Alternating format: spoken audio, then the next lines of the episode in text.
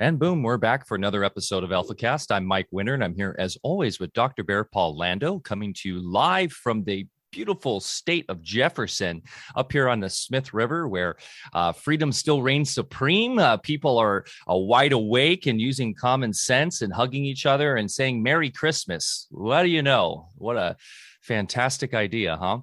Uh, but the holidays are here and uh, our favorite time of year. And we got a little bit of snow the last few days. We're looking, Mount Shasta is opening up there. So I just got notification. So we're um, reserving our first uh, uh, ski snowboard trip. Excited to do that, even maybe next week with the fam.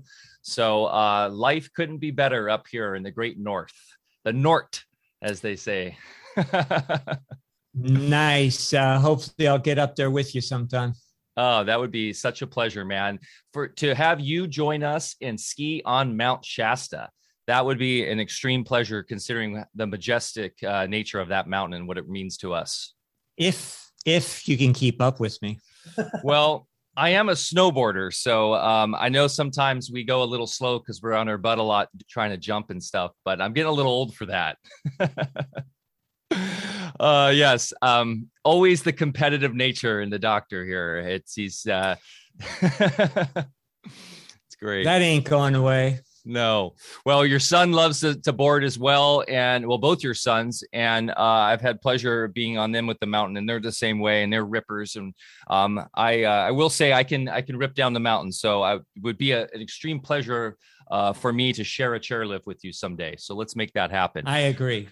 I agree today we are super blessed to have Reinette Seenum back. Um, and this is going to be a great talk, and I can't think about a more pressing talk to have. Um, we actually had Reinette uh, speak at Music in Sky this summer, which was awesome to have her come out and uh, and uh, join us for this. It was really quite an event, Reinette, and I'd love to talk a little bit about that today with you and get your reaction to how that was. We are planning for another one uh, in June, it looks like, hopefully, uh, in the Humboldt Mendocino area. Tentatively, right now, we're looking. So it'd be wonderful to have you back. That might work out great for your timing with what you're up to. So let's talk about that after the call. But um, Reinette Seenum returns to discuss her California gubernatorial campaign and her continued fight to preserve our divine right to self determination.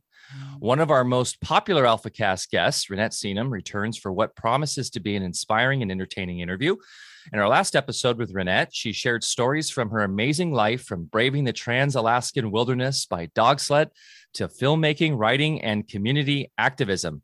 As the major mayor of Nevada City, California, Reinette rose to her oath of office to oppose Governor Newsom's statewide mandate to wear masks by correctly asserting the order could not be enforced.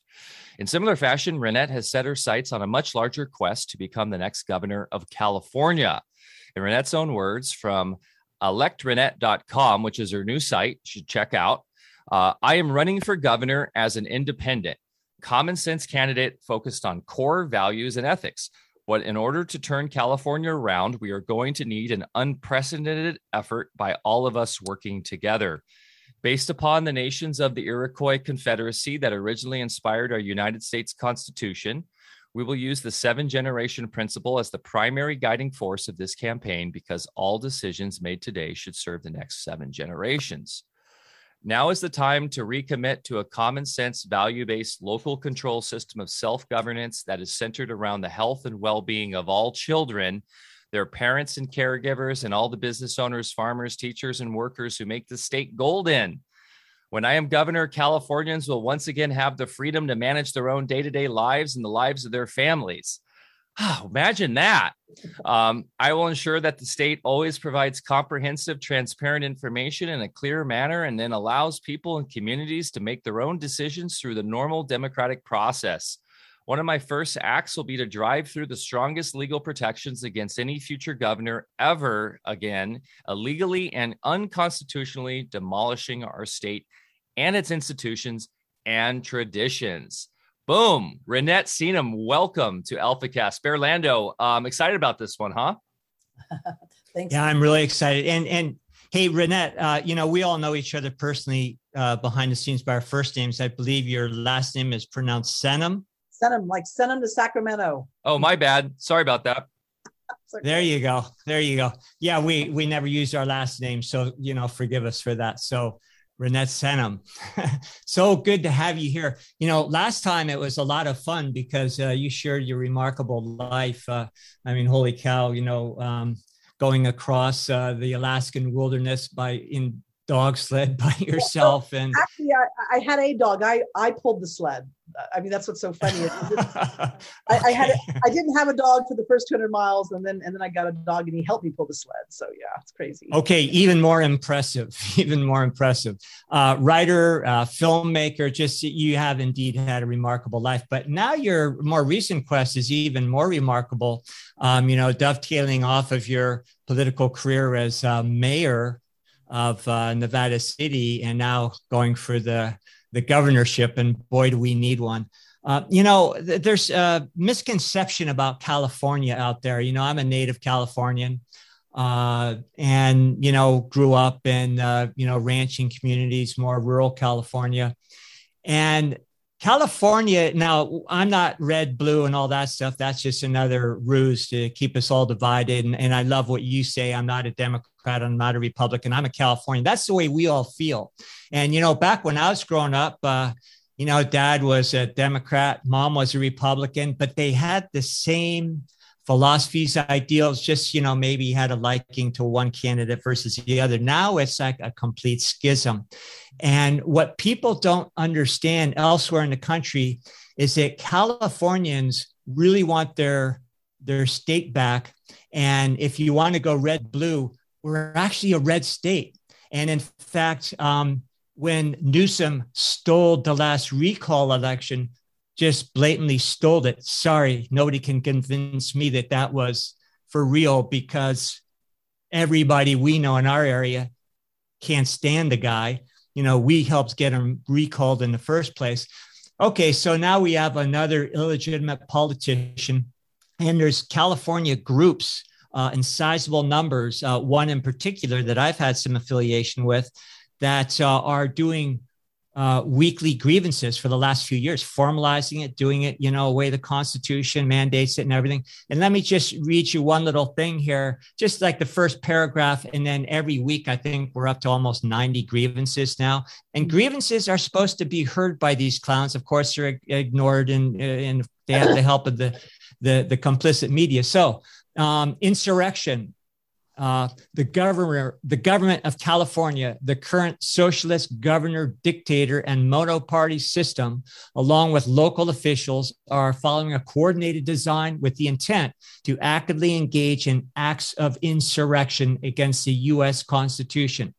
And then it goes into the Insurrection Act of 1807 and, and in that. Now, acts of succession, the California government in conjunction with the socialistic state executive, um, instituted wherever the current socialist governor dictator has usurped power, has actively engaged in acts of succession, and have created a reign of terror on United States citizens living in California with the intent to succeed from the United States of America to thus destroy the very union of states which secures our liberty and freedom. So, folks, if you just think, uh, you know, we're a bunch of, uh, you know, nuts and fruits out here in California, uh, you're you're mistaken. And um, there's a lot of really good patriots out here, patriots in the true oldest sense and, uh, you know, we aren't going to stand for it much longer. And Reinette, you're uh, out there leading the charge, and and I, I, just admire you so much for what you're doing. So, what we'd really like to hear from you today is, um, you know, all about your campaign, how you're going about it, your new book, and uh, what we can all do to help you.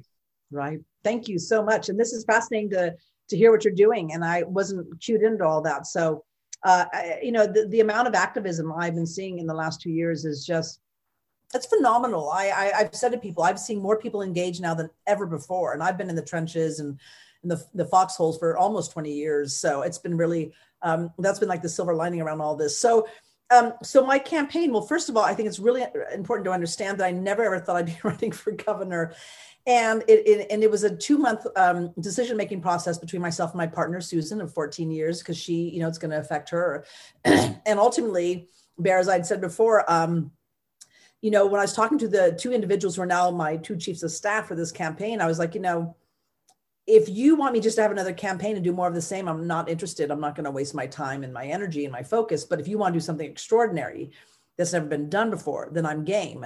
And so it's understandable why we're being uh, shadow banned, why this campaign is being censored, why it's it's very clear why because this campaign, the foundation of it is very very powerful. So what is it? Well, first of all, one things I'd said, and, and, and it was very important that these two chiefs of staff of mine were coming from the perspective of the mama bears, the papa bears, and their concern for children. So we had an instant, instantaneous connection. It's like, look at the children don't have a future, we don't have it today. So um, so the whole thing was um, i was saying you know as a person in the trenches i've been watching the evisceration of our communities and our mom and pop businesses and our our representation and, and rule of law. And i was wondering why is this happening? And and then i started to really look at our constitution. And historically speaking you know, uh, most people don't realize that the, our US Constitution was inspired by the six nations of the Iroquois Confederacy, our indigenous people. And interestingly enough, our forefathers forgot these two important components of this vessel, which is the anchor and the compass. The compass being every decision you make today should serve seven generations from now. And the anchor being the, the elders when you're making decisions should look back the last seven generations and fold in the wisdom to, to almost kind of create like, you know, a stabilizer, right? Uh, on this vessel. and um, and and I do know as, as, as a sailor and a, a, former commercial fisherwoman that if you have a boat that does not have momentum, that is not pushing forward and going through the storm and through the waves, a boat will bob up and down until it falls apart and, and you know sinks to the bottom of the ocean. Essentially, that's what's happening to our to our constitution. And what I mean by momentum is that if our constitution had a goal, like what's it heading towards? Where's the constitution going to? Well, it's going towards, it should be going towards the shore, that seven generation principle. That should be the wind filling the sail, right? So, what we're doing is we're giving it the wind and that momentum. So, it has something to head towards. And it also allows us to set a standard to measure our elected officials by. Really important. So, there's that component right there okay so so what we did is when we started this campaign we actually started a, just over a year ago and the first thing we did is we, we built a, a blueprint for california it is a 30 page contract with Californians. Interestingly enough, it was inspired by uh, Newt Gingrich's uh, contract with Californians and Ice Cube's contract with Black Americans. So we have this combination, right? And so we we fold the, the two of them into, and it's not about left or right at all. It is about common sense. It is about rule of law. It is about engaging engaging citizenry and like ever before, and allowing them to be the leaders they really are. So the whole basis of this contract with Californians is based upon that seven that seven generation principle. And we have seven points like common sense education like you know um, new civic engagement food and farms uh, you know uh, n- natural resource um, conservation and so on. And what we did was we wrote this 30 page contract it is a living document, which means it's not static. It's never done. In fact, we have another iteration that'll be coming out probably in about a month or so. It's just this, we I believe in my style of leadership has always been one of the collective genius. I might have an idea. I think, hey, I got this great idea. But once you allow that collective genius to build, it always my greatest ideas are surpassed from my own individual dream or thought when I allow that collective genius to, to flow. So this blueprint is really is really the collective genius on paper. And so the objective is to continue building it and creating it as we go, because we keep learning more and more beautiful, uh, incredible models out there, programs out there, ideas out there that are absolutely scalable, make it go statewide. So we have that. And the other thing that's really important is that we looked at the biggest threats California is facing, the biggest threats that we're facing. And we did the ultimate art of war, Aikido move, and we've transmuted those threats into our biggest opportunities. So, what do I mean by that? Well, the fact that we have only 64 uh, harvests left of topsoil, right? That's a big problem. So we're one of the big basis of our of our whole entire contract with Californians is is regenerative farming, is rebuilding our topsoil, rebuilding our pollinator populations, right? And also identifying and admitting that we are in a relationship crisis with almost everything around us, right? We are in a relationship crisis with our government, with our education system, with our media, with our, our, community, right? With the banking system. I mean, you know, even with our own bodies and our own family members, for God's sake, you know. Um, and, and it's like we are going to be spending the rest of our lives healing ourselves. And if we're really smart, and we can be, we can utilize that healing as, as, a, as a mechanism to rebuild and base our economies upon. So, what we're doing is we're looking at, for instance, healthy living. Well, why don't we just start with, with good eating, healthy eating? Why don't we make sure that we don't have food deserts in the inner cities? Why don't we make sure that we have victory type of gardens, right? Little, you know, uh, um, produce gardens in our neighborhoods, in our nursing homes, in our schools, in those empty lots in the neighborhood, right? So we start, and that's also a beautiful mechanism to bring people back into the fold. Talk about something other than divisive politics. Focus on getting your hands dirty, right? Growing your f- food, harvesting your food and then celebrating your your bounty together right and this also brings in the generations and you have to understand that during uh, during world war ii our victory gardens in our in our on our front in backyards that provided 40% of our food in america. We can do that again and we're going to need to more than likely with the shortages coming our way. So so this is really a very unusual very unusual campaign and also I'm not running with any political affiliation whatsoever. I'm telling people I'm not a Democrat, I'm not a Republican, I am a Californian first and foremost, and so are you. And we have been we have been riding this bird, right? Voting for the left wing, voting for the right wing. I'm saying, can we finally please just vote for the bird, you know, and stop voting and think that this wing or that wing is going to get us where we need to go. No, we are in this mess because we've been falling prey to this divisive politics. And for the first time, come June 2022 I'm challenging everybody, whether you're a Republican or a Libertarian or a Democrat or a Green, for the first time, vote for Californians. And and I have to challenge people. Just spend a couple minutes and ask yourself, as the fifth or sixth largest economy in the world, are we as golden as we can be? Is our infrastructure good? Is it tight? Is it, is it best it could be? Do we have potholes potholes in our roads? Should those be fixed? How about that homeless situation, that humanitarian crisis? Has that been taken care of? What about all the mom and pop businesses that have shuttered? right? The joblessness the suicide rates the the depression right? The addiction and so on. Um, what about our representative government? Are we really being represented? Um, how about all those taxes and fees that are just usurping all the money from our pockets? Can we maybe tighten that up a little bit? So you have to ask yourself am i really happy with the current situation of california? And if i am not happy with where California is right now, why would I continue to vote as I've always voted? Because as we know, that definition of insanity is doing the same thing over and over again, expecting different results. So if you're going to vote as you've always voted, you have to say to yourself, well, then obviously I want more of the same.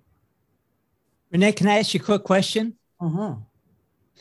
We have a lot of non Californians listening here. Why should they care about what's going on in California? Oh, great, great question. Okay, first of all, California is almost 40 million people.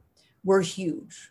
We are a huge economic uh, generator for the whole entire United States, right? We're big. If we lose California, that is going to be a gigantic domino that is going to fall. And it will at some point crush the other states. You might be in Idaho, you might be in Florida, you might go, oh, we're fine.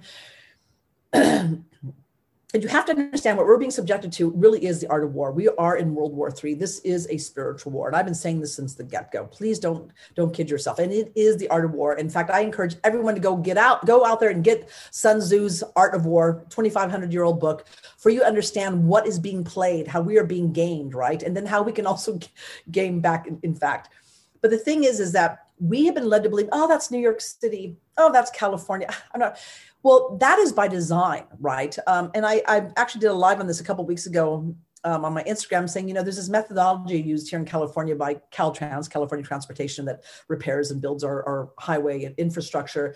And when you have a, let's say, a little highway, a little road coming from the city to your town, they don't build this huge super highway and they start from the city and just slowly expand towards you because that would alert you to a danger, to a threat.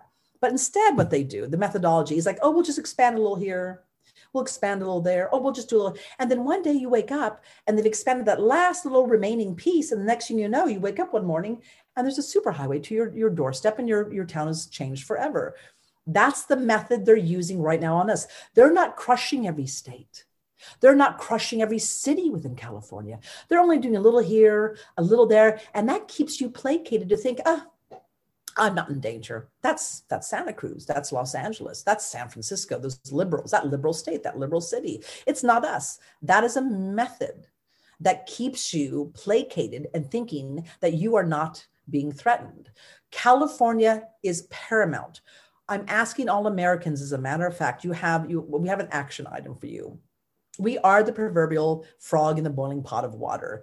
A lot of Californians do not even feel the effects, don't even realize it, especially in the cities. When you go from the rural area to the cities, it is surreal. And it's like they're swimming in it. They don't even see it anymore. And so we need people who are outside of the boiling pot of water to say, hey, you're boiling, right? So we're asking people, every single American out there, we're talking about 340 million of them. If you know a Californian, we want you to reach out to them. We want you to text them. We want you to call them on the phone. We want you to email them, reach them on Instagram, Facebook, however you can, and let them know hey, there's a candidate who has no political affiliation whatsoever, who's speaking on behalf of the seven generation, right? And is also bringing the wisdom of our elders and is fighting the good fight. And you're not hearing about her because she's being shadow banned, she's being censored, and she's got something real.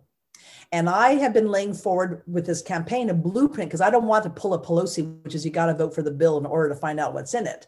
I don't think anybody should be voting for a candidate unless they know what they're really voting for. So Americans have to understand that if we think that oh that's California, that those liberal fruit nut, you know, fruitcakes, if we fall, you might have six months, you might have a year in your state, you might have two years. But this is the art of war. You will be crushed. So, all hands on deck, not just in California, but every single resident in every single state in California has to push back, has got to alert Californians to what's really happening and what we really can do, and something they can really vote for, who's going to crush it. Because I'm absolutely 100% here to monkey wrench the system and restore the rule of law, uh, the rule of law in California. Yeah, and we're also seeing in uh, rural areas certain farmers and ranchers are being targeted one by one. It's oh. happening here in um, Southern Oregon, happening in Nevada, uh, people we know in California, because the lands have been sold out from underneath us uh, for the minerals to foreign powers, mostly the People's Republic of China, right. and the uh, politicians, and of course our governor Newsom is, you know, might as well be living over there now because he's working entirely for them.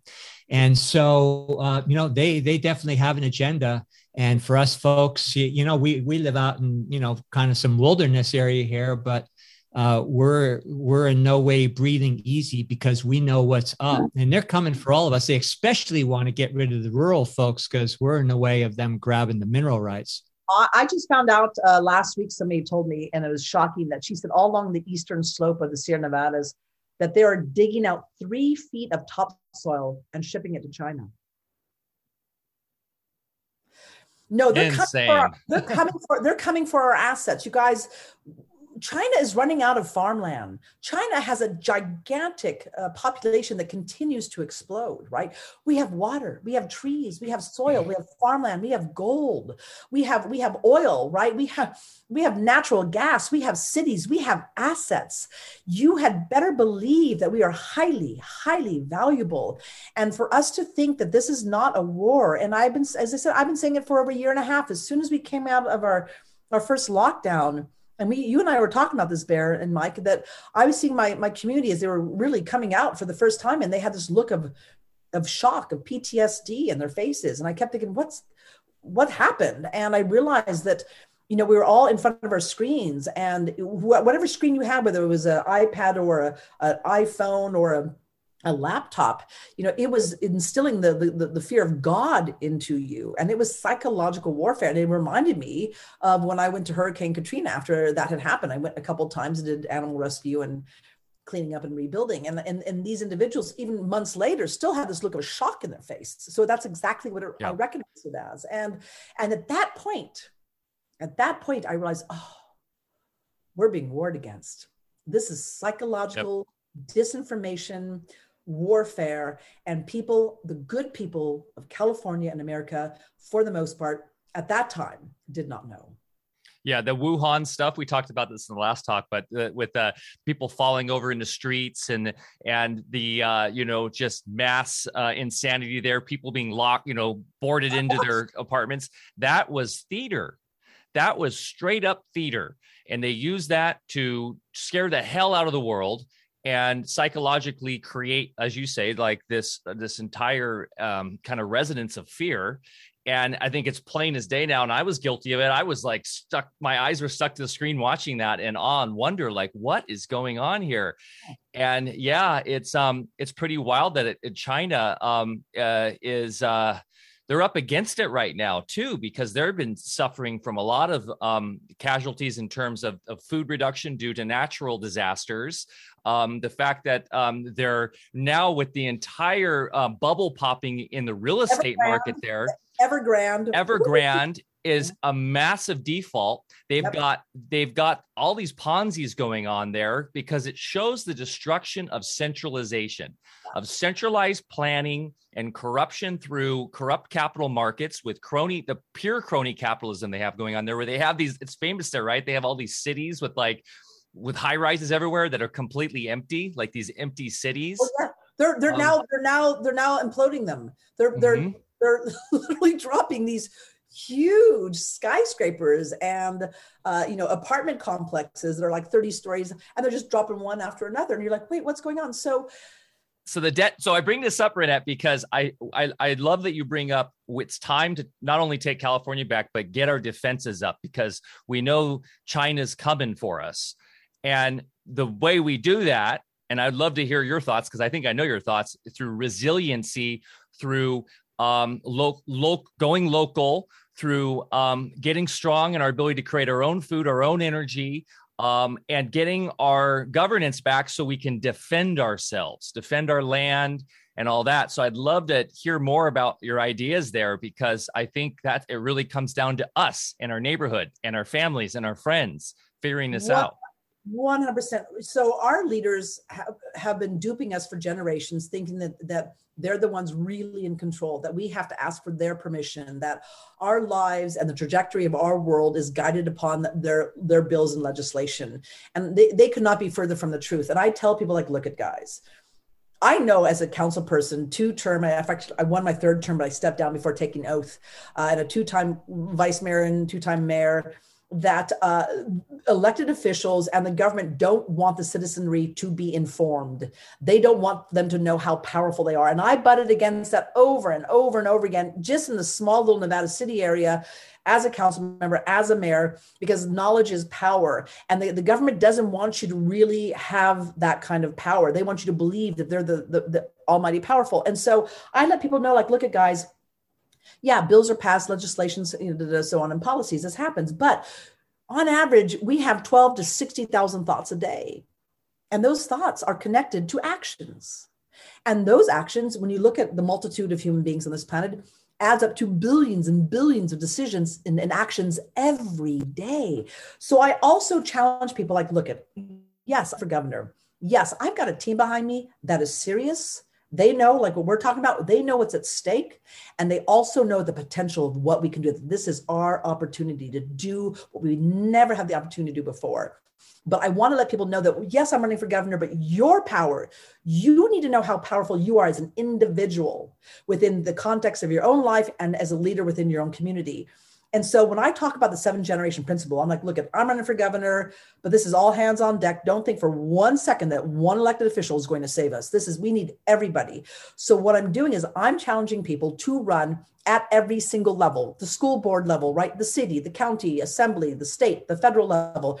But I'm not talking to you like I want you to run at this party or that party. I don't care what your party affiliation is. You can be whatever party affiliation you want.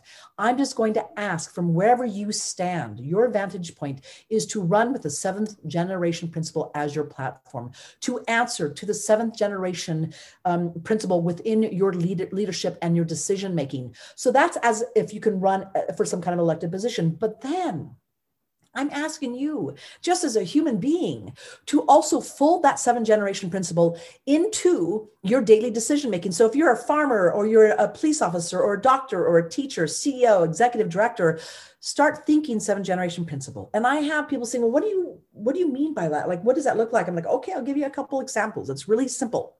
And they're tiny little things that add up. Like, for instance, let's say you're a farmer, you've got your crop, you've got your weeds, you've got a road, you want to you want to get rid of the weeds. Do you spray the weeds with roundup or do you spray it with white vinegar? Which better serves the seventh generation? Let's say you want to take your food to go. You can take it in a plastic throwaway container or a stainless steel or glass container. Which better serves the seventh generation? Now this may seem insignificant but as you guys know when i crossed alaska it was one little tiny what seemed insignificant step at a time They got me from one side of Alaska at 55 below to the other side of Alaska. It was not one gigantic, huge leap, it was a series of small, intentional steps in one particular direction. So, whether or not I win this gubernatorial campaign in, in, in California, and I think that I actually can because people are hungry for this, our objective is twofold. Yeah, we want to win, but B, we want to change the face of California through this campaign itself. We want to change the culture, the gestalt, the zeitgeist of California. We want to change how people show up and how they think about their leadership and where we're going. And decentralization is key, is key. Decentralizing our energy grid, decentralizing even our water, our farms, right?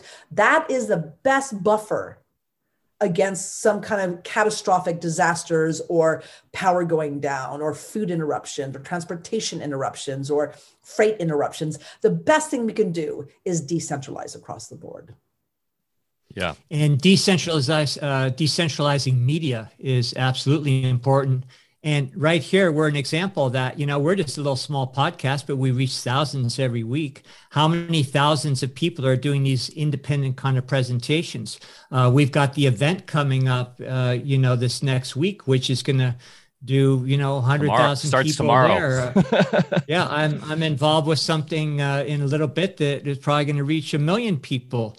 Um, so all of these things add up. So when you look at the the legacy uh, networks, they're they're really losing big time. So we just can't give them any of our energy. You're right, and and I do say there is a virus for sure. It is the virus of the media. It is the virus. The only reason why we're in the, the, the hole that we're in is because of the media. They have been the messenger, and I'm telling you, it's so bad it's so atrocious that I am three blocks away from a little radio station here in Nevada City called KVMR. I was a broadcaster for almost a decade.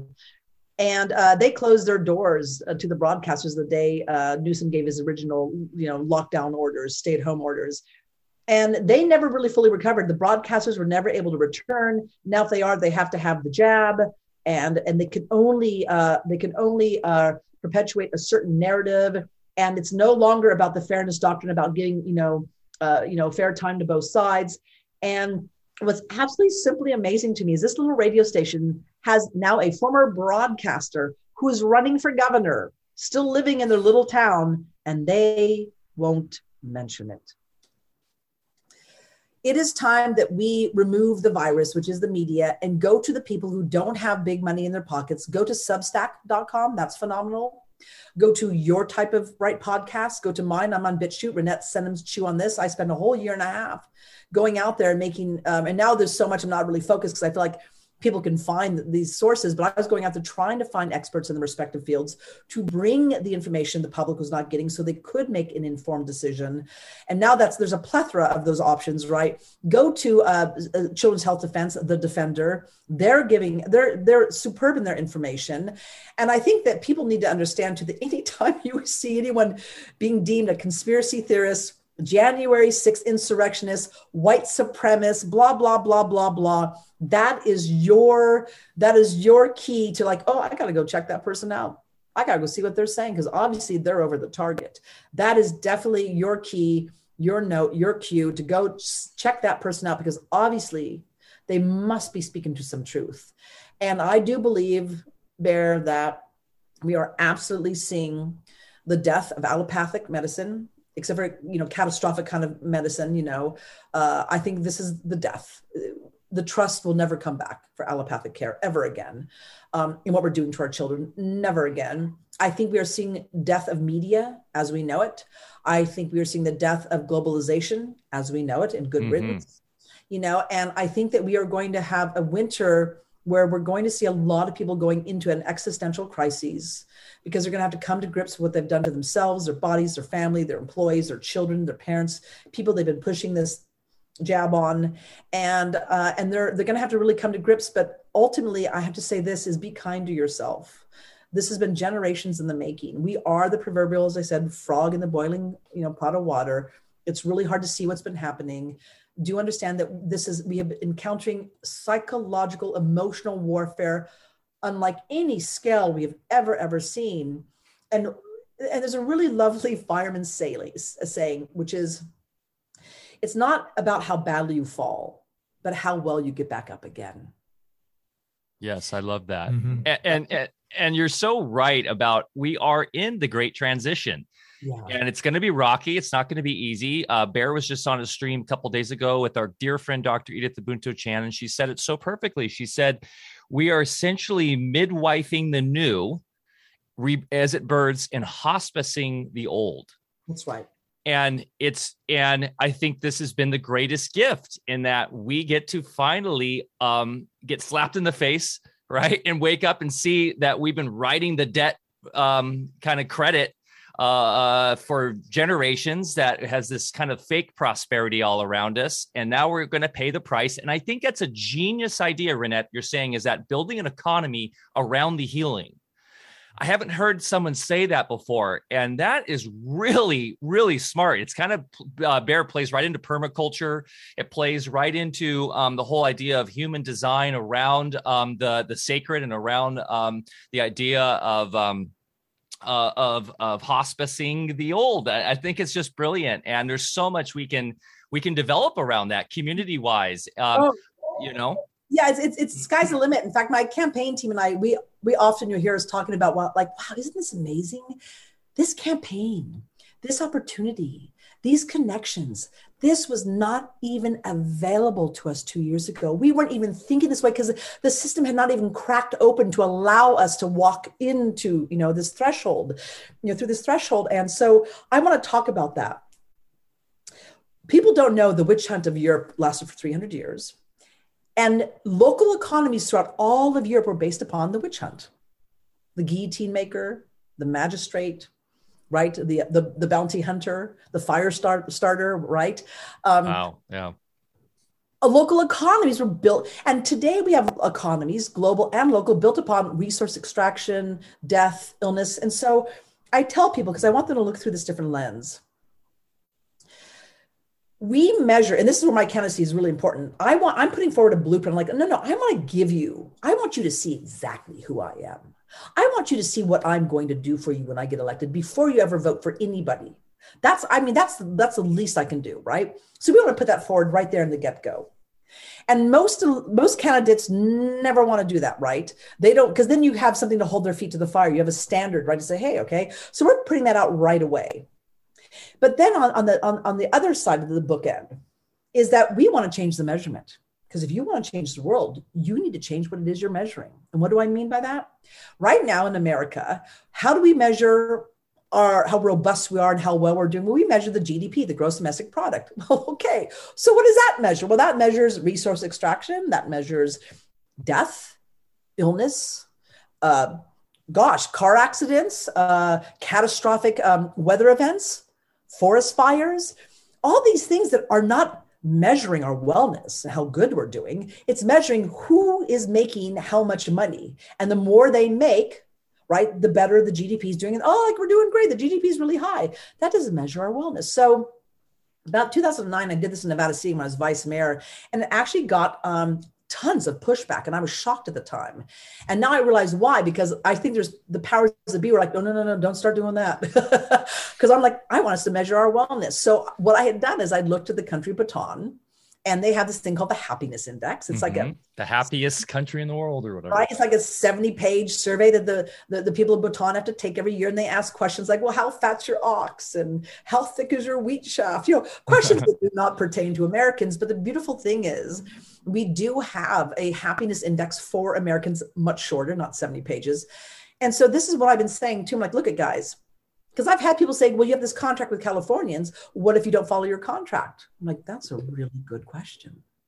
And I started thinking about like, well, how do I make sure that I follow through my contract? Well, we got to measure, you know, how well am I doing? I'm like, let's bring that happiness index in. Let's fold that thing in.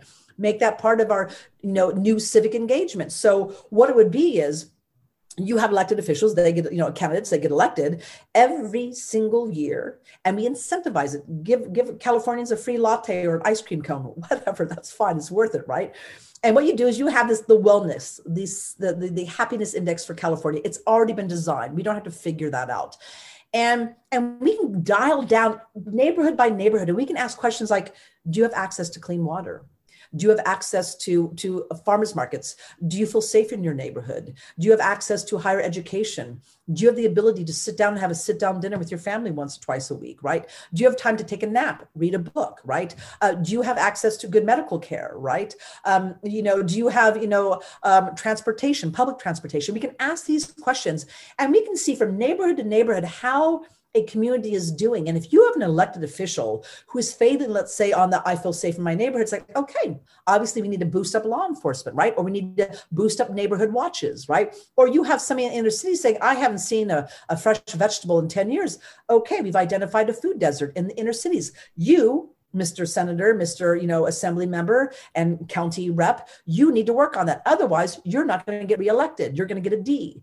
Um, Candidates and elected officials do not want a standard to be measured by. And if you are really there to represent your people, you should be insisting upon it. And if you are not, in my opinion, insisting upon a measurement to, to, to measure your leadership and your representation, then please get out of the playing field. Yeah. Get out. Uh, you don't have a second chance. We have, this is it. It's 2022, June you know, love it or leave it. If we do not turn this boat around and do not think that we're going to turn it next four years, Newsom for four more years, the rise of homelessness, another four years, more smash and grabs, four more years of that, shuttering of businesses, muffling our children and, and, and making them undergo psychological work. Four more years. Are we going to vote for four more years of that? My, I, so, my, Reinette, go ahead, Bear. Uh, just a, a quick question. Um, people by the droves are more than ready for your message. And I have no doubt about you winning the election mm-hmm. if we can reach people. And that's what we're about here. Right. My one concern is the voting machine. That's everybody. So it's what I was going to so, ask. Um, Number one. oh, really? Sorry, sorry, Mike. No, no, it's yeah, great. We're we, on the same level. How do we fix Number that? one question. Okay, so first of all, um, you, you need to look for people who've actually identified how to shore up elections. I would suggest you go check out Maricopa County in Arizona. They have a cyber ninja ninjas. The cyber ninjas were involved in uh, uh identifying and looking at the, the fraudulent election and they actually have a report. They have like a four page and like a 30 page report. But they have they have a bullet point of like how you can show up elections in your area. And this is where i really ask people to get engaged. This is not a silver silver bullet whatsoever. Every single county is different. Every single you know county has a different county clerk. And god only knows if they're actually uh, you know abiding by the rule of law or if they're just criminal. I don't know. You have got to engage right now with your county clerk, with your election organizations. I guarantee you there are probably some, um, like I know Placer County has. Uh, uh, they have a, a transparency and and bringing back you know uh, uh you know uh, uh, the election process once in in, in um, what's it transparency in elections you have to find out who is the organization who are the people who are the ones who are engaged get engaged with them and then this is all about eyes on the street. The more people that are engaged, the more people that are, that are, watching from the beginning to the end, the less likely they can screw it over. So if you are watching, go out there and get trained as a poll watcher. If you have a poll station, you need to make sure that you have 24 hour surveillance, like people actually watching with their video cameras, you know, before the polling ever starts and after the polling stops. And we have to really engage ourselves because if they realize that there's that many people watching them, it's gonna be a lot harder to screw it over. But also more importantly, this is a numbers game. We understand that I could win right? I could win, but still not win. This is why we need everybody to run at every single level with the same principle, not the party affiliation. That is so yesterday. It is about where are we going from this point on. So we're asking people to run at the board level, the school board level, at the city, at the county, at the state, and the federal level.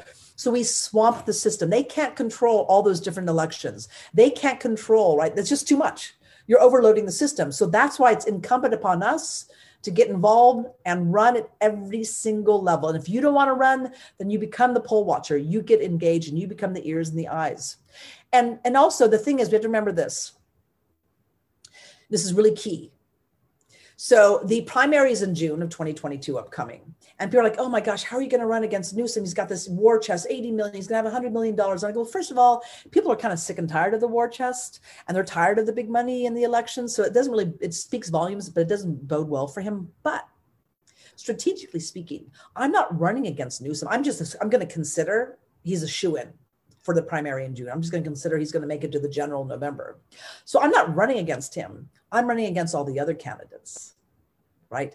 That's who I'm running against. And if I get elected in the June primary, right, then then people be going, well, who is this person? Who is this Reinette Senum? What does she stand for? And how did she make it into the primaries? And then they can start doing their, and then that gives us a little bit more time, right, to shore up our elections and um, and this is this this requires bear this requires extraordinary engagement on every level and people have to understand that if if we do not take back this state this coming year we we don't have we don't have a planet for the seven generations it's gone yeah.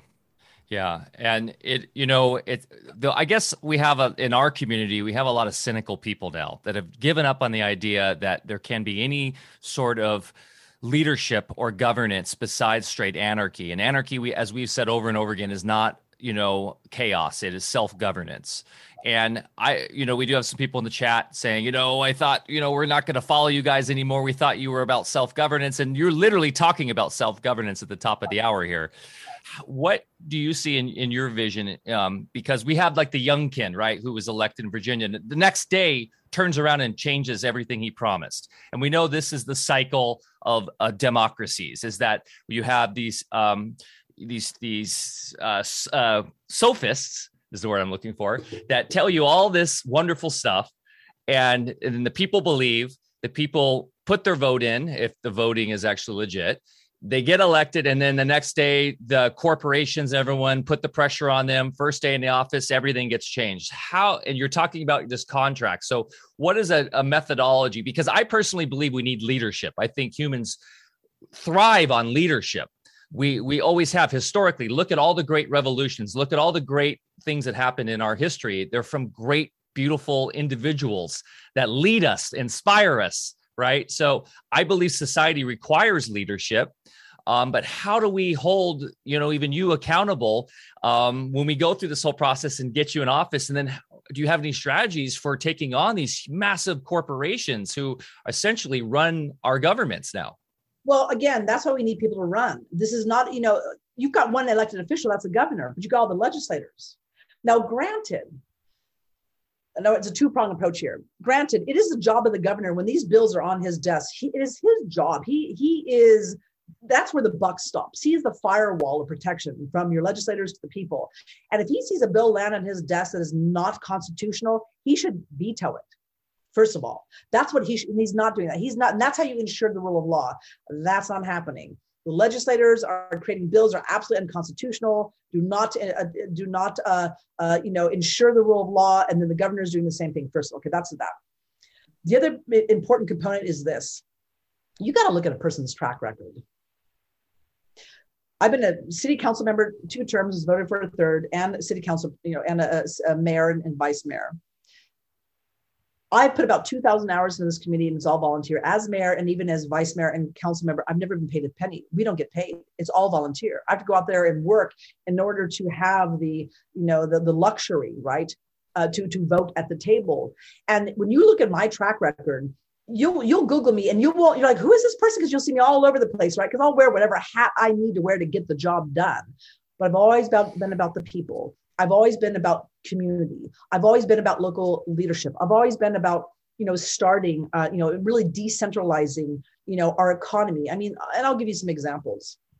And I don't know anybody who has a track record like mine. I actually do not know anybody who has a track record like mine. So it's, you know, even before I got elected uh, to city council originally, I got uh, the, the, the city to get solar in all the municipally owned buildings, right? Then I started the first organic farmers market in Nevada County in 2008. Then I started the first uh, extreme weather shelter for the homeless. Then I had uh, 100 people, volunteers in two days, build a fleet of 40 micro houses on wheels that I that had rickshaw handles that I literally wheeled out into the woods for the homeless, right? Um, and then uh, and then I also started a time bank. What is a time bank? A time bank is where you keep an accounting on kindness, and it turns it into an international currency. Let's talk. That's another topic, right? You can make currency whatever you want. You can choose it. It can be kindness. So my point is this: I have a track record that is that is highly unusual of any elected official out there because my whole thing was I want to change the world to make it better. And I'm going to start with my own community. I'm going to start in my backyard. The other thing is my other track record, which is maybe highly controversial, is I call out corruption. I call it corruption with Pacific Gas and Electric, with their PSPS events that are devastating our businesses. I call it corruption with AT&T and Verizon when they're coming in here trying to put antennas illegally and unnecessarily. I call out I call out corruption with law enforcement, which made people just go ballistic and I wasn't calling out law enforcement as a whole, but just the bad apples. I call out corruption everywhere I go, which makes you loved and makes you hated. But on top of that, because your question is so important, that is one reason why my team's like Reinette, you've got to write your book. People have got to understand your story because I have a trajectory that's been going on for several generations. This story that that most of your listeners don't know unless they saw an earlier podcast with, with us, there's a legacy that I'm tending to and it has a certain trajectory and a certain responsibility that I take very seriously. And once you hear that story, you will better understand who I am and who I'm really serving. And it is not the big money. And I have had a beautiful life. I've had such a beautiful life that this nation and this constitution has afforded me. And I want to ensure the generations that follow have the same opportunity and I'm willing to die for this. And I'm gutsy, I'm fearless. And that's why people have me running like, we need you. And so, so it's up to me, it's incumbent upon me to put that story out there, to put that information out there, and to put the book out there so you actually better understand why I'm doing what I am doing. So, Reinette, um, this is a tricky topic here because it's really going to get to the nitty gritty. um, in every state, county, and municipality, there are two entities there's a corporate entity. Mm-hmm. Let's just take California. Mm-hmm. There's the state of, which is your clue that it is a private corporation. And then we have the republic. That's right. Now, I believe under proper leadership, if the people would simultaneously reinstate the republic and mind their own store, we could have that corporate entity, the state of, that could operate in a cooperative manner. So it's not just like the ship mowing over the people. And so, do you see how the two could exist side by side? And, you know, uh, uh, just a couple more thoughts. For instance, in the state of, we have a judiciary system, which is run by Uniform Commercial Code, not by the um, Article 3 Constitution mandated courts. So, how do we juggle that where we get the private corporate interest out of our affairs and maybe let the corporate state of California actually serve the people and allow us to simultaneously have our republic back and keep those jurisdictions separate so that the state of is not running rough, uh, roughshed over our constitutional rights because the constitution has nothing to do in a corporation right. if we are citizens of the corporation so you know i, I think the best deep subject yeah, it's a big subject, and I'm very familiar with it. And I've had people saying, "Why are you running for governor in that system when there's this system?" I'm like, well, because you know that's the system we're currently operating in and functioning, and it's going to take time for us to just you know kind of remove ourselves from each other. But I think what's really, really important at this point in time, Bear, is to educate people, and and I do believe people are learning more and more about this all the time. But this has been this this this has been generations in the making. And our education system, our our historical knowledge is not we have been living in a, in a sea of lies for a long long time and the wool has been pulled over our eyes. And and again i feel like there's a great reckoning happening right now. And people are really starting to look deeply and realize that that we've been fooled. And again nobody is to be blamed. It's just it's generational. But i think what's really key at this point in time is to really, really educate people about their true history. Because what we've been taught and what we see in books and in documentaries is nowhere near accurate. And so, first and foremost, it's it's a it's a massive massive education campaign so people understand how did we get here? How did we get here? And that has been also to let you know a very personal experience because i was adopted. And part of that little book we were talking about is as an adopted woman i was like two year two two months old when i was adopted. But as i was growing older and older i was like just where am i in this narrative? Like you know like what's what's my logistics here? Like you know you know where did i where do i stand in this this story? And i want to know how did i get here? Where did i come from? So then i can better sense like where do i need to go? Right now californians americans really don't understand how we got here so, really uncovering the story, the real story of what happened, right? The powers that be that fooled us and switched over from corporate to this, to state up, to your birth certificate, to blah, blah, blah, blah.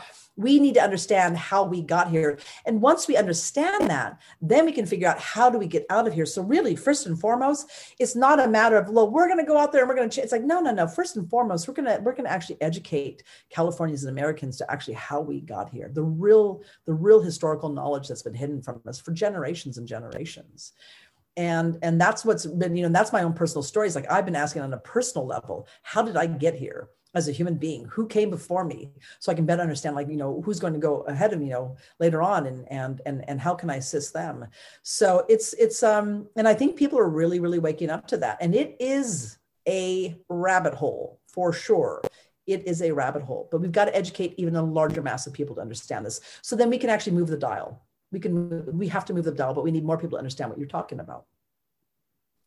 And what's brilliant about this conversation it's the only one that i've ever heard where somebody actually running for office is willing to even talk about that let alone acknowledge that it's real. Yeah the, you know I, I i've seen i watched the um, i watched the recall very carefully like a lot of people Mm-hmm. and I have to say, and, and I said to people, like, if somebody wants to run and they've got a great campaign and they've got a great platform, I'll I'll I'll campaign for them. I won't run, I'll campaign and I'll support and I'll vote for them. But I didn't see that, Bear. I didn't. I saw people playing it safe. I saw candidates you know being you know politicking essentially and and keeping their cards close to their chest and not willing to go out there on a limb and actually take a risk and push that envelope back as we need to do. And i was so i guess not surprised but disappointed that in light of all of the the the, the, uh, the challenges that we're facing that we did not have a somebody really strong and say nah i am 100% for bodily autonomy uh-uh. I am 100% for smaller government and, and removing the overreach of government right? I am 100% you know there was none of that. There's like well yeah. Those days are over and and i'm willing to make a strong stand. And and also if i find myself being wrong i'm willing to say okay i'm wrong and, and i will you know adjust myself accordingly because I'm very much a student and a teacher, and I am learning as I go. But I know I don't know everything, and there's going to be people who are going to come along and they're going to teach me. I'll go, oh gosh, I didn't realize that. And that's what what you're talking about. What you're talking about, I too have been uncovering over the years, going, oh my lord, I had no idea. you know, that's how we got here. And so that needs to be dealt with. And I think first and foremost, that starts starts with education. Yes. Wonderful. And, and, and that's been another gift of this whole uh, debacle uh, is that people are pulling their kids out of school and realizing how amazing homeschooling is. I was before the show, I was telling you I got to go run and get one of my kids on assignment, or and now we're we're been talking about unschooling as well and having your kids kind of in a village of of of peers and adults that are um, helping with their education. It's not uh, indoctrination; it's education. So there's just so many wonderful things coming out. We'll be talking about that in the summit this week. Unschooling and homeschooling is a huge part. Back to the decentralization question, Reinette. So let's say, so here's what we're up against in California. We've got really awake people in the rural counties, they call the red counties, and then we've got these hot pockets of of of uh, uneducated, um, kind of lost folks in the cities that we know what you know the, a, a, big problem with democracies is they give out you know they dole out all these wonderful free um, you know things to people who vote them in because they get all these services. And we know that corruption lies in that. And then they get more votes because they say we'll give you this free this free this free. And we know that are really concentrated in the cities.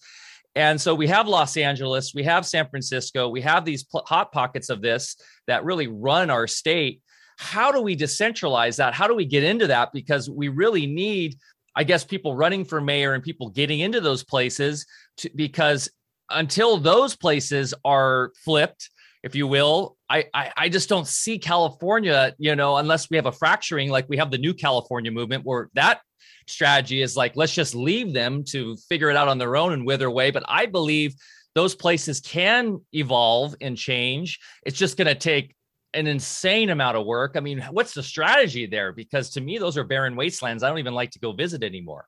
Yeah, you know, there's a gentleman, Jeff Weitzman. Do you guys know yes. him? Yeah.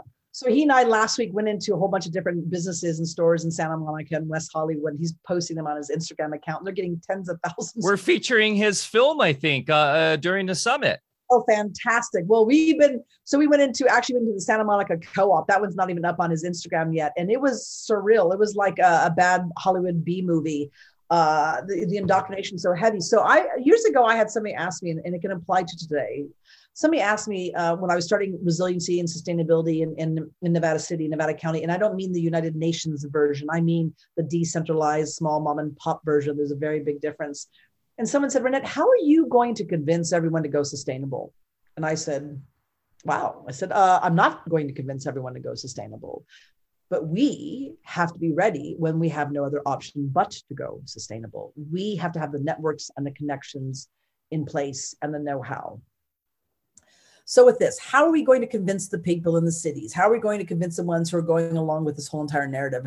We're not going to convince them. We're just not. And this is the sad state of the matter from the different respective experts that I've interviewed over the last year and a half, and we are already seeing it, we're going to have a lot of carnage.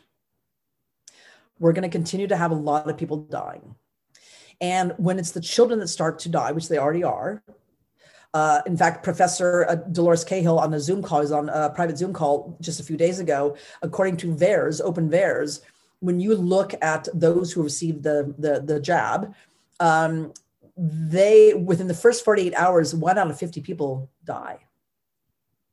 You're not hearing about that.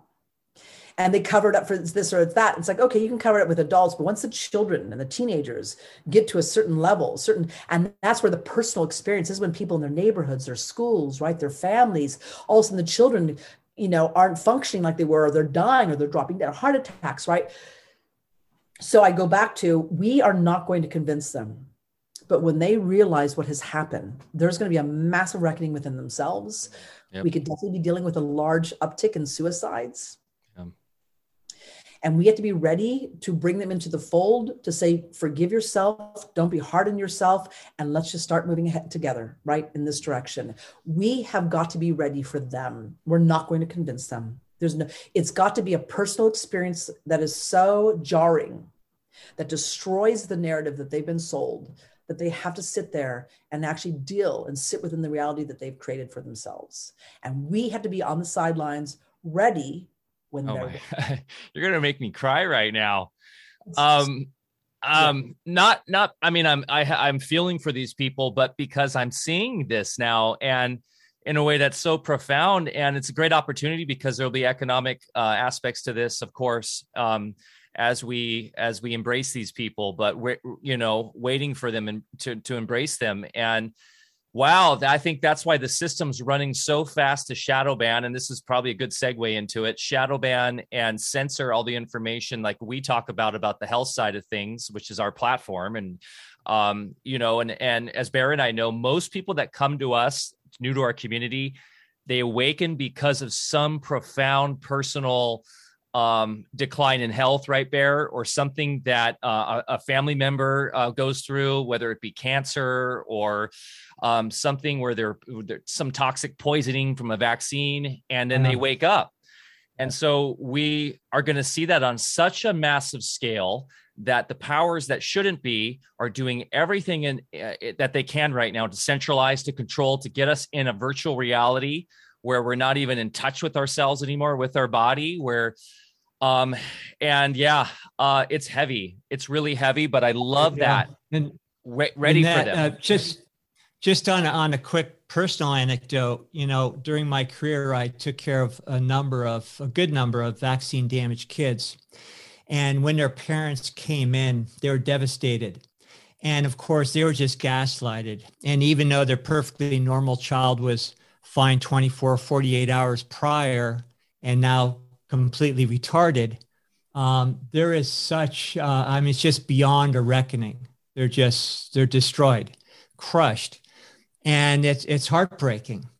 And just taking those individual cases that, you know, I, I, I oversaw, I can't even imagine that on a massive scale and what it's going to do to the psyche of our entire society. And it's, it's already happening. You know, it's not it's not okay when it happens. It's already happening. Uh, a lot of the analytics of course are being hidden so it's much worse already than people understand. And understanding also the statistics of vaccines that i've had to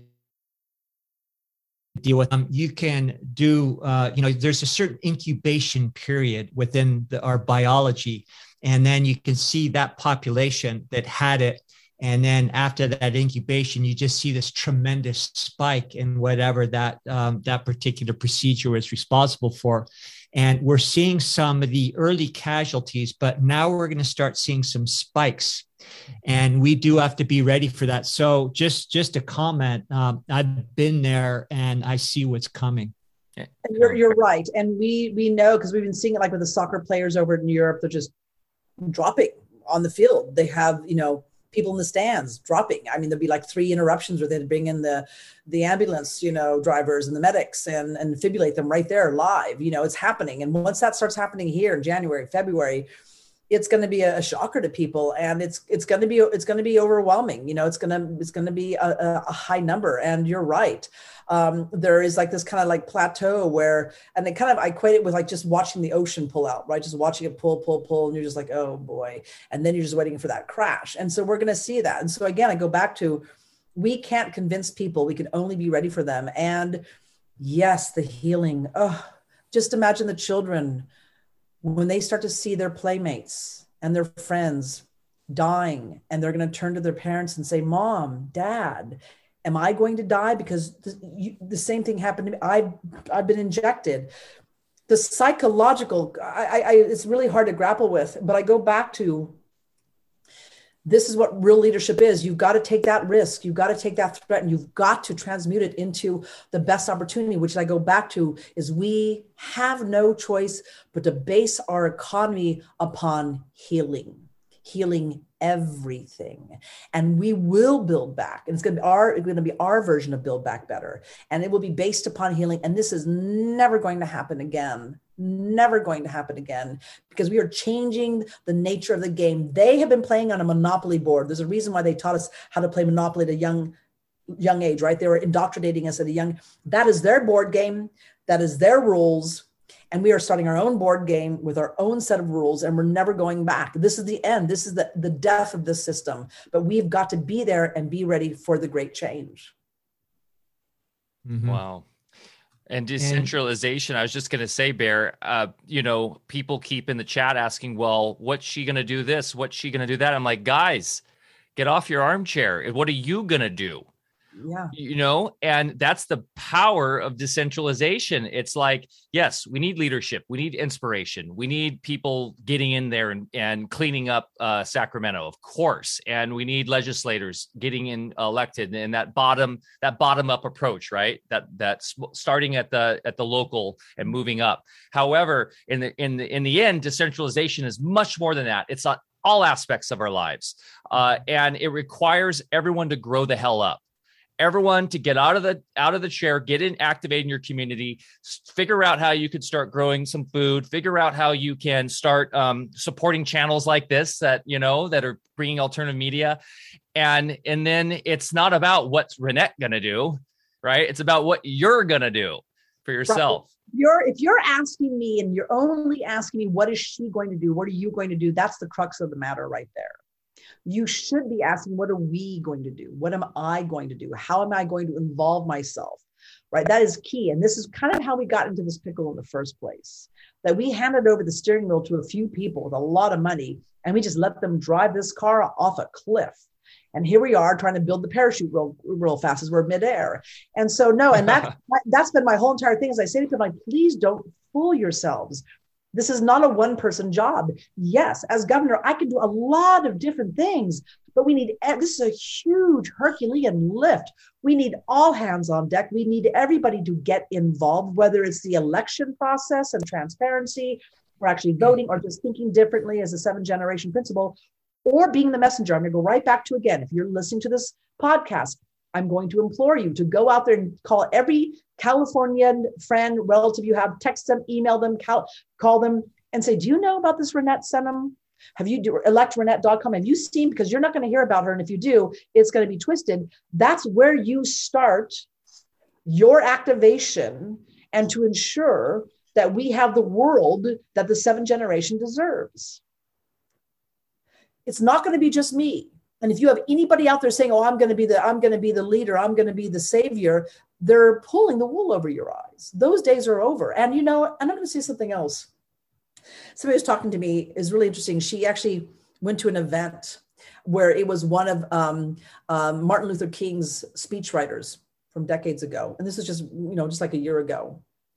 And this speechwriter had said I, mean, I can only imagine being the speechwriter of Martin Luther King, right? But she said she realized the mistake they had made with putting all of their eggs into the Martin Luther King basket. Because when he was assassinated, the movement died with him. And in the current construct that we live in, this system does not allow the great leaders to rise. It doesn't. It either eviscerates them, character assassination, like we're seeing with Bobby Kennedy Jr., this man is laying his life on the line for us. And they eviscerate the, the character, they disinform the public about who this person really is, or they just out and out just take him out.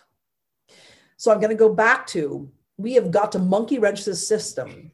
And as and as much as yes, we do need some leaders. We need leaders within every single one of our community. We need we need and this is a numbers game. We need thousands. We need millions of different leaders in every single one of their, their communities, but heading towards the same shore. That's it. And so if we're going to think there's going to be another MLK or another, you know, JFK, those days are over. The system won't let those people rise. That's why we need numbers. That's why we need the individuals. And I'm talking to you on the chat right now saying, well, what is she going to do for us? If you think I'm going to do it for you, you're sorely mistaken. I'll do what I can, but you've got to get involved. You've got to engage, get engaged. And if your life is not worth it, then you, have sent the message to the seventh generation. Their lives mean nothing too. Is that okay with you? It's on your watch. It's not okay with me. Yeah, I, am I'm, I'm going uh, real quick, Bear. This is a great analogy. I'm, I'm my for my ten year old. We're studying the Revolutionary War right now, and we're talking about loyalists versus patriots and what that means. And literally, now's the time. Are you a patriot? Are you standing up every day with every thought in your life, doing things that are patriotic? And I, when I say patriotic, I mean for your for your life, liberty, and you know the the pursuit of happiness for you, your family, your friends, and your loved ones every day. Or are you a loyalist? And now, what a loyalist means is: Are you buying from Amazon? Are you uh, watching, uh, uh, uh, you know, still mainstream media? Are you um, believing that um, in the scare tactics of uh, whatever they're telling you? That is the war we're in right now now. And so uh, it's time for us all patriots is the new definition of patriotism, which is self governance in terms of every thought in our life. Are, what are we doing to um, essentially be more decentralized, right? And be more um, sovereign in every decision we make. Yeah, and you know, and real briefly, you know, I talked to the Tea Party Patriots started here in Nevada City, actually. Uh, I'm sorry, you broke up there, Reinette. Did you say Tea Party? Tea Party Patriots started here in Nevada City, actually. A lot of people don't know that. And I was talking to one of the, the father of the, the Tea Party Patriot, uh, Mark Meckler, his dad, Stan. And this is back in 2009. And we totally came, you know, here's this progressive, lesbian, liberal, and, you know, and we, And we sat down, I asked him, I said, What are you worried about? What's your biggest concern? Because I'm worried for my, my grandchildren. I said, Well, I'm worried for them too. This was back in 2009. We completely came together. We wrote a, an op ed, a column together. People just loved this column. And interestingly enough, that's when I really started to see things shift and kind of having infiltrators and, and things being twisted. I think that was just, that was too dangerous, the two of us coming together. And, um, but it was around the children. But I said to him, I said, look, I said, Stan, to tell you something. I said, I, I believe in less government, right? Uh, I do actually believe in the Second Amendment. I have been in places like uh, South Africa during the height of their apartheid in 86, 87. I was there as a 20 year old. I've been in Uganda after the civil war and I saw, you know, the bullet holes were fresh in the buildings and the tanks were still on the side of the roads and people still had lost parts of their limbs, their lips and their ears. It was horrific. And they could not protect themselves because they, they did not have the Second Amendment. They could not bear arms. So I was very different in that I'm this more progressive kind of person, but I believe in smaller government and I believe in the Second Amendment from my personal experiences, which I base everything upon for the most part. And so I said to him, I said, look it. I said, if you really want the Tea Party to grow and if you really want us to kind of come full circle and join forces, we need to have a common goal. And I actually at that time did not know about the seven generation principle and the Iroquois Confederacy so much so. But if you guys could actually fold into what you're doing about, you know, resource conservation, clean water, clean soil, right? Healthy food. If you could do that, then we could actually meet you. Because my whole thing is, is that the only reason why we have such big government is because they have to have the red tape and the legislation and the policies and the fines and the fees and the licenses or you know in order to meet this standard of you know economic wellness or you know uh, environmental wellness and i'm like well how about just have a, a common standard goal which is the seven generation principle. If we all have this common goal, we don't need the government to intervene. We don't need their red tape. We don't need their overbearing reach. We don't need that. We just, we just imbue that within our lives. We just make sure that we always make those decisions according to that standard, to that goal. And that is a game changer. Right now, we have the left looking to the government saying, hey, we want you to set all these economic standards and goals. And really, all you're doing is putting more money in people's pockets because we're still destroying our environment. Our environment has been slipping backwards for a long time. And so, so the thing is like, why don't we put the power back into the people? And we ensure, as the people, we take care of the pollinators, we take care of the legacy farms, we take care of the water, we make sure it's distributed intelligently, we take care of the soil, right? We take care of the mom and pop businesses and you know um, manufacturers. So we don't need the government to butt into our business. But I go back to what's the common goal? The common goal should be the seven generation principle. And what was happening no. is we've handed over our leadership and we've handed over these these high standards to our government, and they're not setting the bar. They're just they're just taking advantage of us and abusing it. Reinette, I was just going to say a lot of us are already there. Uh, yeah. What we're doing here is we're exactly what you're saying. And all we need is somebody at that government level that's going to leave us alone because we have the solutions. We're building a prototype here. We work with people in our life that are all on board. Uh, I don't know about the few people in the chat that are saying what she can do about this, that, but that's not the way we think. I think that's really a dying breed because too many of us have figured out that that doesn't work. So, well, and I, I think so. I everything think you're saying. A person at the top, please you know, making sure they have the right policies in place, they appoint the right mm-hmm. people, mm-hmm. certain agencies for sure. They make sure when the bills are passing over their desk, you know, that they actually make sure that they're constitutional and they apply the rule of law. And the other thing is, I think it's really important that we actually have a governor that also uh, puts into place a measurement of our elected Agreed. representatives, right? That we need to be able to measure them something by. And, and once you do that, that's a game changer because you'll find out really fast whether or not you know that that candidate that you just elected is actually going to follow through. And if not, you can yeah. recall them. And you've got hard data to base your recall on, or you make sure you just don't elect them for a second term. Yeah, we need better terms and conditions for sure and then to be able to mm-hmm. to retract when those terms and conditions aren't met we also need something that says way le- like a limit on bills and laws because we know like the Cal it's California under Newsom. How many laws a year? It's insane. Well, especially now, you guys. I have to tell you, this is why I say all hands on deck. Do not do not make it incumbent upon one person running for governor. But right now, if you could see the bills that they're shoving through, and let me tell you, I was last summer and fall. I was in uh, the halls of the Capitol, and I was testifying against bills around 5G because they're just ready to slather the state with millimeter wave, which is not a good idea. It has nothing to do with with, with fast downloads. And it we've is, got Tesla in LA and stuff putting out the low orbiting satellites. They're going to be blanketing the whole right. sky. And again, the seven generation principle, you have to know, you know, precautionary principle, you know, is this, you know, doing more harm than good? But, um, but ultimately, I was in the halls of our capital, and let me tell you, it, they were empty. Nobody was there. Nobody. Nobody was testifying. Nobody was in, in the chambers. Mm. There was just, it was like empty. It was surreal.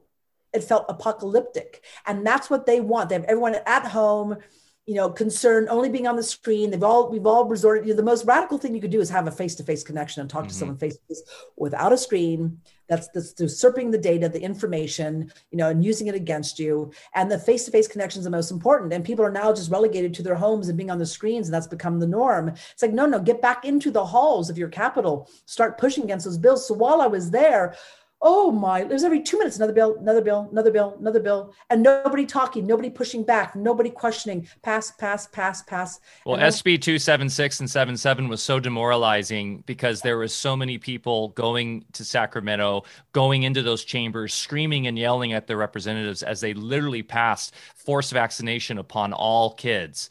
And and it was so demoralizing. I think people after that and then the quote unquote pandemic hit it's it's been a tough one in California. And, and again, you know, this is all the art of war. Um, this is by design. You destroy the spirit of people without ever shooting, uh, you know, firing a shot. Um, you know, and war is disinformation. Disinformation is war. This is a disinformation war, and so they've been subjugating to this and trying to break our spirit for a long, long time. But I have to say, guys, we have to take some responsibility for this. We need someone to get in there and and uh, get into Dick Pan's um, area and get him out of there. And and I mean, this is the thing. We need we need other people like you, Reinette, standing up in their areas in California, in their districts, and running because bills that make sense, that restore the rule of law, that ensure they're constitutional. You can't make it all incumbent upon one person. The reason why that you know thousands of people showed up. I remember that. I was actually fighting 5G while they were fighting the 276, 277, because mm-hmm. I was like, oh, you guys got that covered. You got thousands, you know, there's only a few people fighting this, and it's yeah. also about health and it's really dangerous. So I kind of let my people, my friends, and my peers fight that, but I was watching it closely, updated every day. But the reason why we weren't represented is because we don't run for those positions. We don't run.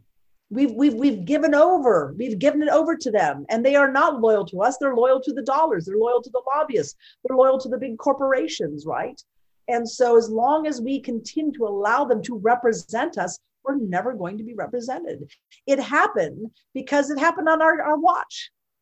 We so thought it was something else. Absolutely. What you're saying is we need to represent ourselves. Yeah. yeah. This is not a one person yeah. job. This is all hands on deck. So Barry, you're going to run, right? You're going to run for Del Norte supervisor.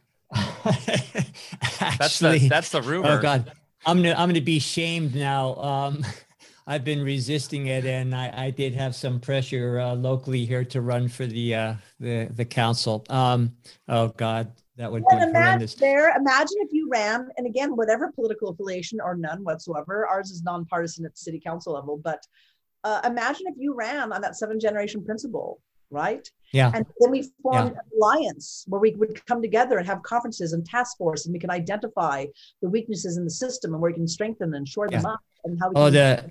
I mean, imagine what we could do. Imagine. Yeah.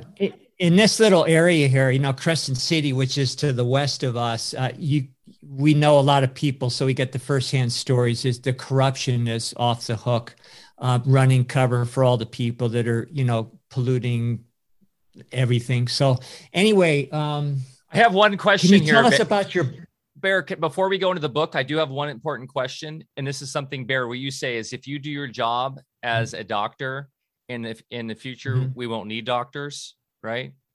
do you believe, Reinette, if you do your job as a politician, we won't need politicians? Because still, we got people in the chat going, we don't need politicians. And I agree. I don't think we do need politicians. I think we need limited we terms. Need statesmen, of, states, politicians. Yes, thank you. Uh, you beat me to it, Mayor. I would actually, I would actually, I would, I would agree with that, hundred percent. But you have to have somebody in that position who understands that and doesn't push back and fight against it, but actually like supports it and says, okay, let's look at it. Because again, I'm just about what's the betterment for society? How do we serve better, best serve the seventh generation?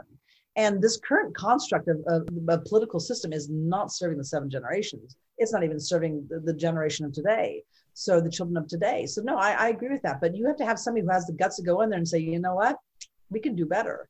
And right now, we don't. That just doesn't exist. So so, and you had a question. Did you have a question, Bear? Were you going to ask something as well? I wanted to hear about your book because I think it's pretty germane to uh, everything we're talking about here, right?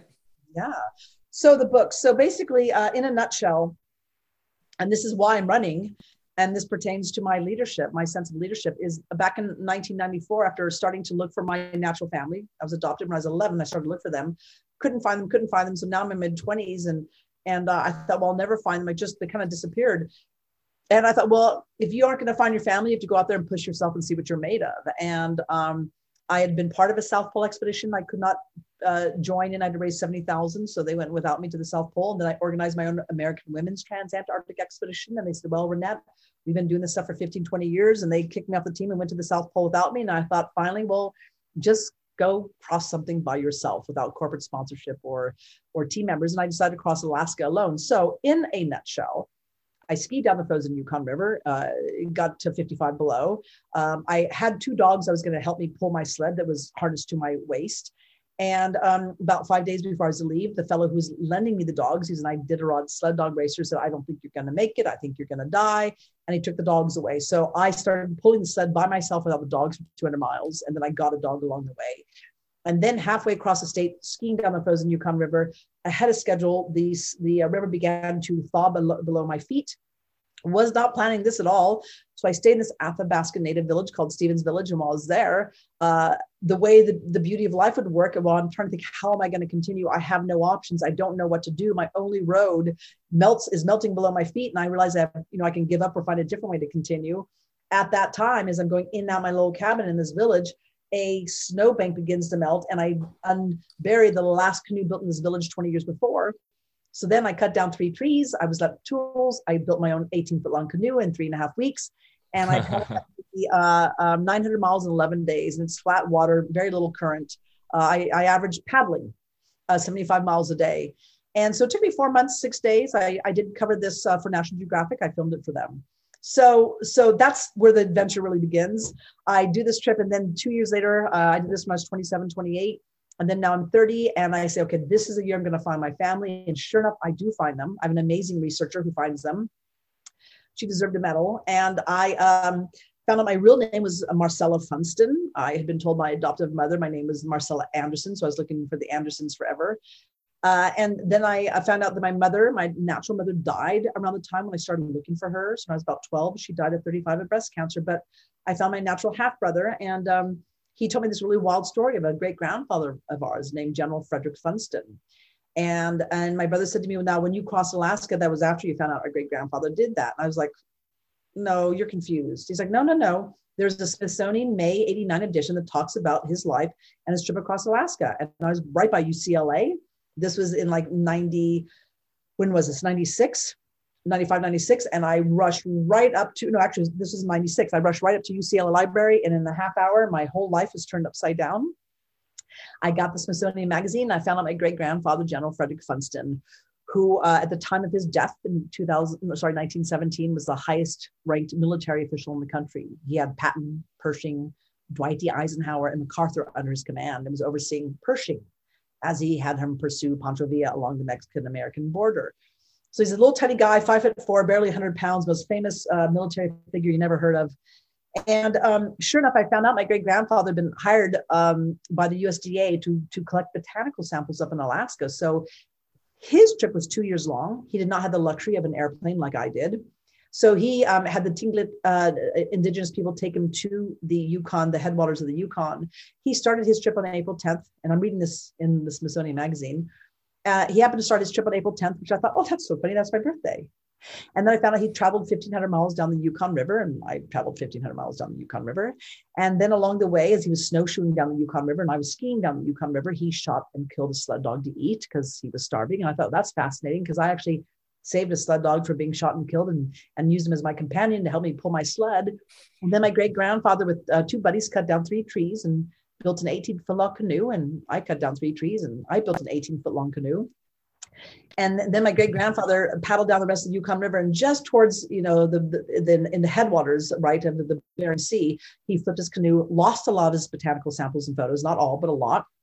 And of course, when I built my canoe, I put little stabilizers on them, which saved me on a, a couple different occasions, as a matter of fact. He did this trip in, in, in 1894, and I did my trip in 1994. And he was 27 and he turned 28 along the way. And I was 27 and I turned 28 along the way. And at the time I did my trip, I didn't even know my real name. I didn't know any of my story. So, what did this do? This caused me to stop. I realized this was mathematically impossible. All of these coincidences, mathematically, there was something more. And I began to delve into who General Frederick Funston was. And if you're in, ever in San Francisco, there's a Fort Funston, a Funston Avenue in Kansas, where the Spanish flu started originally. It was uh, there's a Camp Funston, and I'm going to share one particular story that's most important because when I talk about legacy, I take it seriously. My great grandfather was well known in San Francisco during the uh, 1906 earthquake. He was second in command at the Presidio, first in command, actually left the night before, went off to a wedding on a train ride to the East Coast. The next morning, my great grandfather was shaken out of bed. He ran up to the uh, top of Nob Hill and turned around and watched the whole entire city burning down in a big inferno. And he ran back down to his home.